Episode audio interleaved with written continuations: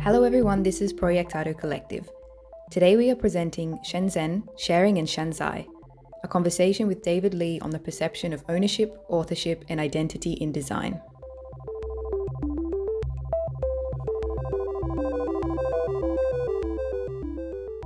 With the growth of businesses that profit exclusively from the ownership and licensing of product patents, it is easy to start asking ourselves how and if the obsession to own ideas is really positively contributing to the design industry. The constant litigation process over the protection of IP, otherwise known as intellectual property, which has become somewhat of a norm for Europe and the US, is turning into its own market, able to drain immense resources from this industry and waste massive amounts of time. Time that in a parallel reality, the manufacturing ecosystem of Shenzhen, China has a very different perception of.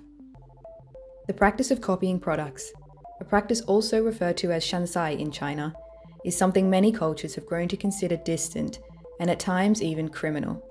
But how foreign are these countries to copying? And is copying really such a bad thing for the future of design? David Li, founder of the Shenzhen Open Innovation Lab in Shenzhen, China, will guide us through some of the unspoken history of copycat culture and its strong connection to industrial development innovation, and a different way to look at this industry. When we talk about the protection of IP, it's really just covering the way of doing things. It doesn't cover idea. The IP protection only extending to the implementation of the idea, not the idea itself. Design, that's the design pattern system, kind of look and feel thing, but that's actually pretty hard to litigate.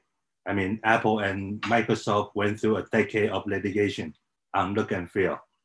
And as for technology, it the, the concept of technology doesn't get protected. Uh, the implementation of the technology, uh, they get protected by the IP regulations.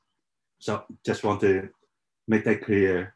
And I think European and the US has been a little bit far, further down the road and one of the ideas, one of the, the things starting to get pushed is this very strong IP protection. Try to use the under the name of IP, try to cover everything. To the extent is the there are a lot of economists is starting to talk about IP as this kicking away the ladders. Once the, the country gets there, you kick away the ladders of how development work. Uh, and so you continue to push the developing country down, say, okay, well, you cannot do that, you cannot do that, you cannot do that. And that's the, that has been echoed by uh, a lot of academics. Uh, Noam Chomsky has a great speech on this status quo protection systems just to protect the incumbent interests. That, that's actually pretty good research uh, coming out of the Germany uh, in terms of the, the early days of the German industrialization, and actually contribute that rapid growth to a very weak IP protection at that time in Germany. And in the US, it's of course famous of actually passing uh, to encourage copying. The, the first copyright law uh, passed in the US actually talks about you have to be a US citizen to hold copyright and patents in the US. And the implication of that is the if you go to Britain, if you go to Germany at that time, try to buy and smuggle a industrial machine of our products into the US, you are free to copy it and claim it as a rightful owners to the products. That was actually in the history of all the country was celebrating their booming times of innovations and industrializations. So that part of it is actually very well summarized by Charles Dickens. Uh, his book called American Notes. Uh, just when the story gets told today, uh, the kind of very much downplay uh, the entire Shanzhai and Kabi period of the countries because we have to switch the narrative. And I think in a lot of places, uh, we see that the history uh, reoccur in the evolution of the industrial system. Uh, well, I mean, I guess sitting in London, that's where industrial revolution gets started.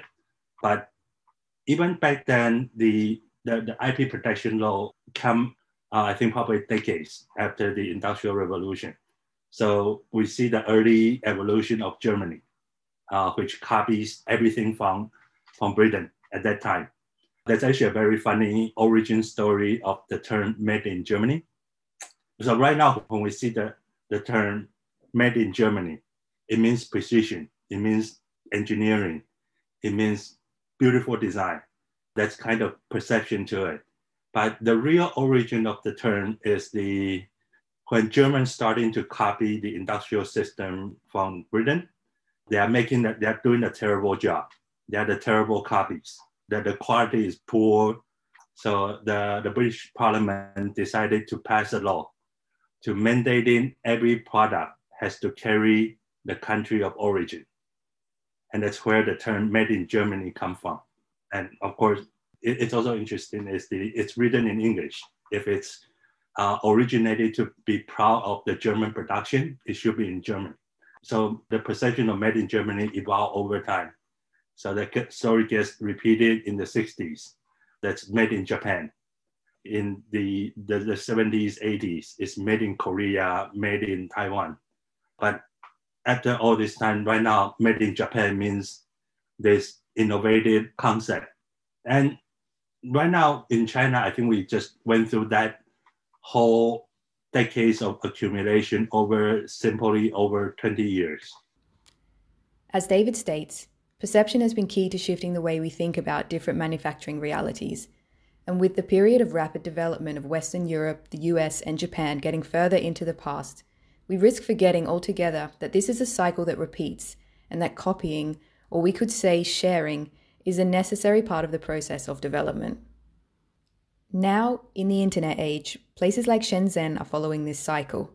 But this time, they are not only contributing in shifting the global perception of their productive identity, but also, and more importantly, in creating a new way of interpreting the culture of ownership and openness.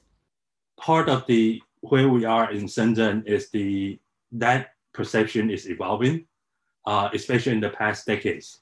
Uh, we started to do research on Shenzhen in around 2010. Uh, and back then, I mean, friends are joking about like, why are you going to Shenzhen to find innovations? It's just a sweatshop of cheap labor making iPhone. Uh, there's no innovation there. And a decade after, Shenzhen is this cutting edge innovation hub, home to Huawei, home to the most innovative startup in China, the Silicon Valley of power. And over that decades, uh, nothing really changed in terms of its practice in Shenzhen. It's the that shifting of the, the global perception. But comes to Shenzhen, uh, we have the, the interest of living in, let's say, 1900 Germany, uh, 1950 Japan, or 1970 uh, Korea, where this rapid industrialization is bringing opportunity and everybody is excited about it and for Shenzhen, this period is developing really, really fast. Shenzhen is a young city. I mean, 40 years ago, uh, Shenzhen is a collection of 15 fishing village, about 300,000 people. Today, Shenzhen, give or take, we are metropolitans of somewhere between 15 to 18 million people. We produce 90% of the global mobile phone. 75% of the global mobile brands headquarters in Shenzhen. And because of that rapid developments, so we have very interesting text in terms of the concept about the IP. Uh, I mean, it's starting with this very rapid, everybody copy everything's era. And because the, the opportunity was so great and the business built on top of it grows so rapidly, conceptually, uh, in Shenzhen is the there's this ideas of the sharing is profitable. You make something and everybody starting to find their place in this layer of system. So going from design all the ways to production, uh, and that creating very interesting practice in here. People here are not as eager to look at this from the legal perspective It's interesting is the if you look at the patent filing of I mean international patent filing in technology last year, Shenzhen is probably ranking top three in terms of uh, the number of international patents we got in the city. Um, but that's a very, very small litigations in terms of the IP here, because for the past 30 years, it's building up to this very profitable business in terms of sharing. By the time you finish with the lawyer and court, the product cycle has already over. So it's much better concentrating on looking at the the opportunity now uh, rather than getting dragged back on the uh, on the litigations. Yeah, the lawyer is not the most interesting people to hang out with. So. the accelerated speed from design to manufacture in Shenzhen seems to somehow resolve ownership problems. The market moves too fast. There's no time to feel possessive. And everyone knows that if you want to get something done faster, ask for help. Sharing is profitable is a mantra that supports a different way of working in Shenzhen, one that strips away selfishness and allows for an open ecosystem of ideas and implementation that doesn't aim to benefit any single person or company, but everyone who contributes. It would be easy to think that in the middle of this thriving system, designers would have more competence and knowledge of the technologies being developed around them. But it is in the very concept of sharing that we see new possibilities in the distribution of knowledge and expertise the, the interesting part is the designer in Shenzhen, when you talk to them, uh, they are not any more knowledgeable about technology than designers overseas. Actually, in most of cases, the Shenzhen designers are not as proficient in terms of the, their knowledge of the underlying technology themselves. The reason for that is the, the entire system is cooperative. So there's their business who does different part of the products. So when we thinking about uh, electronic products, we had the engineering track and then we have the design track. And traditionally, you have company trying to do things from scratch. So I recruiting engineering team, I recruiting the design team. And then that's the, the constant fighting between the design and engineering for the next 18 months. So both sides had to be proficient with each other's uh, language in order for the fight. But in Shenzhen, because this delivery testing the market and then iterate kind of the process, uh, engineering firms starting to specialize in say, okay, well, they are anticipating what the designer might need. Uh, and they are able to tell the designer what they do in terms of the designer's language and they have variety of the, the component ready. And the designer just have to pick it up and try to put it into their design and go through a couple quick iterations with the engineering firm. So I think that kind of working mindset is making the big difference uh, between uh, whether or not designer itself has to be proficient in technologies. We also benefit from the scale we have in Shenzhen Shenzhen makes 90% of the global electronics. So on the design side, there's about 4,000 industrial design house, about 130,000 working industrial designers. And on the engineering side, which we call solution house, in Shenzhen, there are give or take about 5,000 uh, solution house. And that side is about 100,000 engineers. So it become very comfortable being a designer in Shenzhen is the I want some functions. I'm thinking about some function I want to deliver in my electronics. I can easily reach out to solution house I'm working with and say, okay, well, is this possible? And if you cannot do that, any one of your friends who's running the shop is specialized in this audio products, mobile phone, smartwatch, they get specialized in that way. And then it opens up a lot of the opportunity for designers uh, now they can look at this in abstract, say, okay, well, I need uh, smartwatch functions. Don't have to get very technical detail. So kind of interesting for us to observing when we have international designer come in and visit and try to work with the uh, designer firm here. And it's typically the international designer who knows a lot about electronics and chips. And certain designer is like, I don't know, but let me call my friend In 2017, the Shenzhen Open Innovation Lab collaborated with the British Council for a Makers in Residence program, where 10 makers from Shenzhen visited the UK and 7 UK makers visited Shenzhen. This revealed some of the interesting differences between these two realities. Uh, one of the most interesting things is being in Shenzhen, when we announced the program, we have quite a few of the industrial designers set up. Uh, and when they come, we talk to them and we're like, okay, well, you need to prepare a deck to introduce yourself when we go over. And we have two of these uh, designers in their early 30. They come in with a deck of about 150 pages. About 120 pages of them are every product they have bring to the market. This is designer in their early 30s.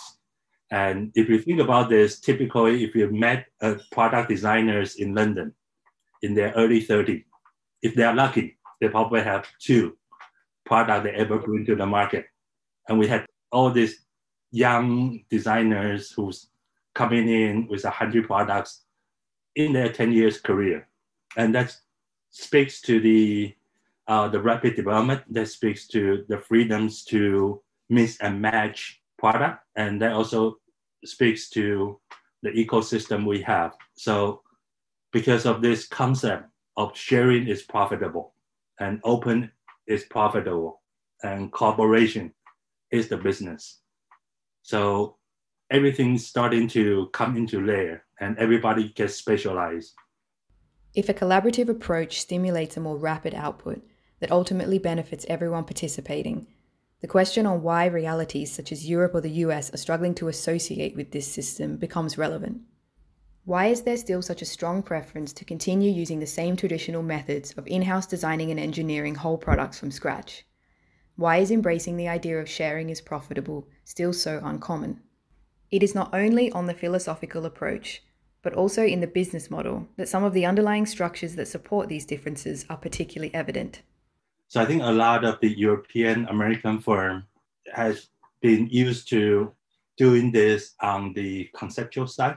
They are, they are they're trying to propose ideas. They're trying to get the conceptual design, and uh, nine out of ten things never becoming the products. So uh, the business model is built by the hour. So that tends to be this business practice of having a much longer design cycle. So when you work as design as a consulting, then it has the need to a very strong uh, branding. You want people to look at the product, say it's awesome, and be able to name its designers. That's good for the next round of business. When in Shenzhen, uh, the business model is different. Everybody want to ship it today. So company work with design house, uh, not to get concept, but just to say, okay, well, we want to ship it today. So the design house becoming very rapid in terms of their design, iteration, and uh, delivery of the products. But in that business model, you cannot bill by the hour.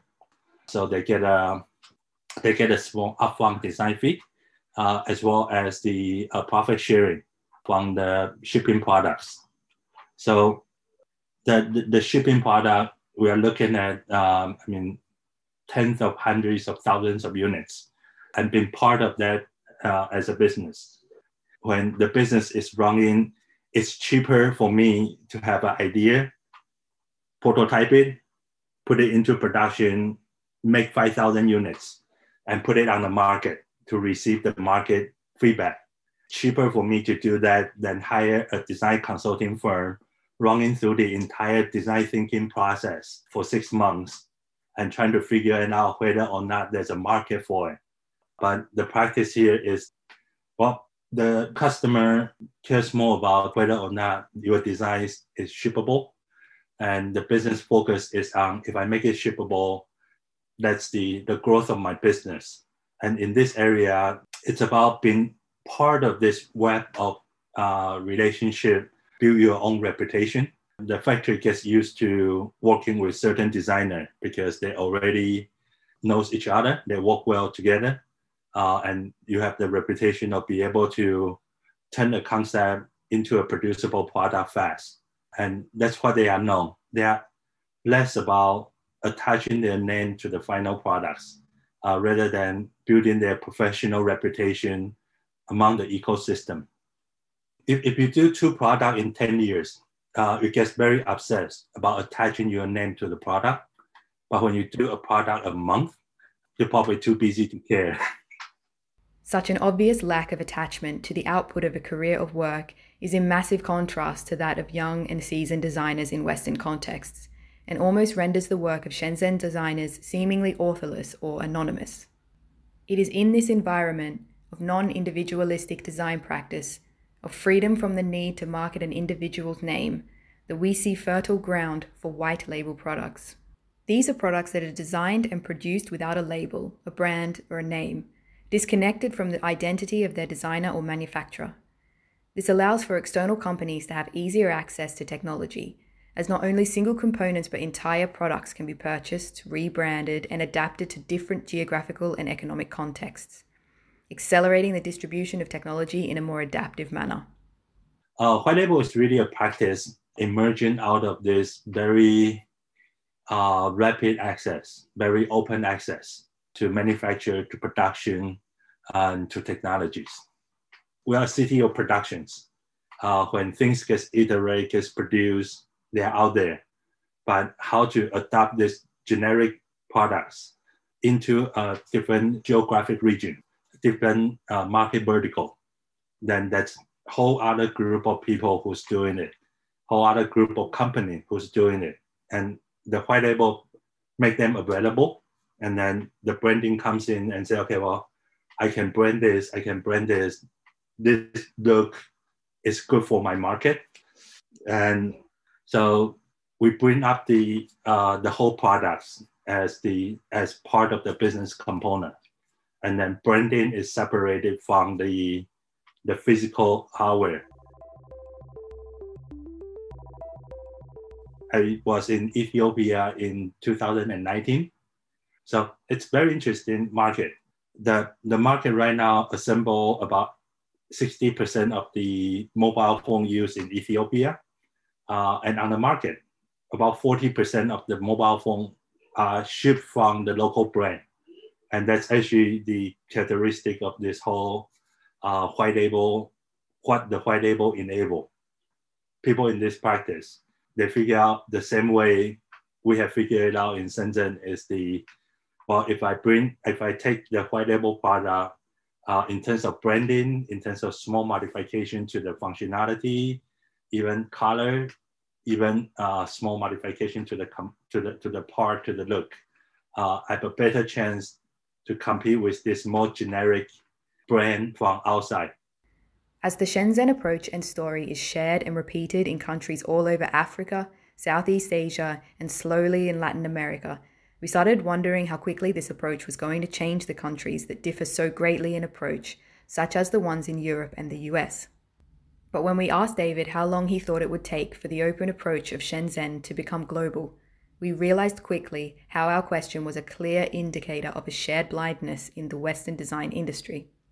When we look at this, that's how 70% of the global population is receiving their product 70% of the global population is in terms of the electronics, that's how they get digitized. That's how they get access to the internet. So if we're starting to look at this, it's not this kind of culture is waiting to be spread from the city of Shenzhen.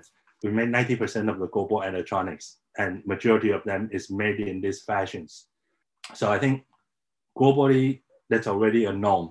And it's I think it's for the designers and engineers and entrepreneurs in Europe and US to come to terms that's actually the global norm and to rethinking about how do I participate in it. Uh, because one of the things to look at is the there's a very high rate of unemployment in terms of the young designers, designer in their 20s, even the early 30s. Uh, it's high unemployment across the board in the, I think in European countries one of the reasons for that is the, the design gets so attached to the name. So now you get all the famous designers are in their 60s. And now people live much longer. The young designer doesn't really have an opportunities to climb up the ladders uh, to that point. But coming back is also the ideas of launching new products. The young designers become so doctrinated into this big name kind of things. And then having the ideas of the if I design this, this is going to be global.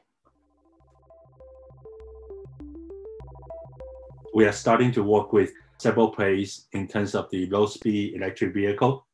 Uh, that's another fun stuff coming out of China, white label, huge quantity, interesting. So it was pretty easy for the concept for our partners in Africa to say, okay, great. Now I can have an electric vehicle with my logo on it, and they are able to develop business. Europe is actually a great place to launch in the vehicle uh, with the best regulation for low speed. But when we talk to them, it's like uh, they still quite not sure how to deal with this uh, opportunity. It will take time. They are starting to have an interesting small project here and there who gets it. There's a company called LEV. It's based in Rotterdam. So they have already launched in the vehicle. And I think there's one also in Barcelona. But there are small pocket of people who already getting the ideas of leveraging the white label and leveraging the, the open supply chain here uh, to help them to speed up delivery. Their focusing is on design, on locality, and on the regional opportunity. As we reach the end of this brief exploration of Shenzhen, its approach and ecosystem, we'd like to conclude by thanking David Li for his participation and hope that this conversation will initiate many others within and beyond the world of design. Yeah, and really appreciate the opportunity. I mean, one of the reasons we have the Shenzhen Open Innovation Lab is really to carry out this kind of conversation try to go beyond just the, the, the, the stereotypical copycat things. Try to showcase this opportunity for a lot of the inspired designer entrepreneurs everywhere. But, but working with a um, couple organizations in Europe uh, slowly, but uh, but hopefully with the with conversation like the publication of yours, uh, would be able to reach more people. As a final comment on this feature on the city of Shenzhen, we would like to emphasize our intention to document and share a reality that is too often misrepresented or absent from Western media. The scope of this piece is to not establish what the better system or approach is, but to reveal alternatives that are normally hidden from mainstream narratives. Whilst there are obvious questions on whether the approach presented today is environmentally conscious, it offers us a different way of working and thinking within design, which can help us better understand and envision new positive approaches to the future of our discipline.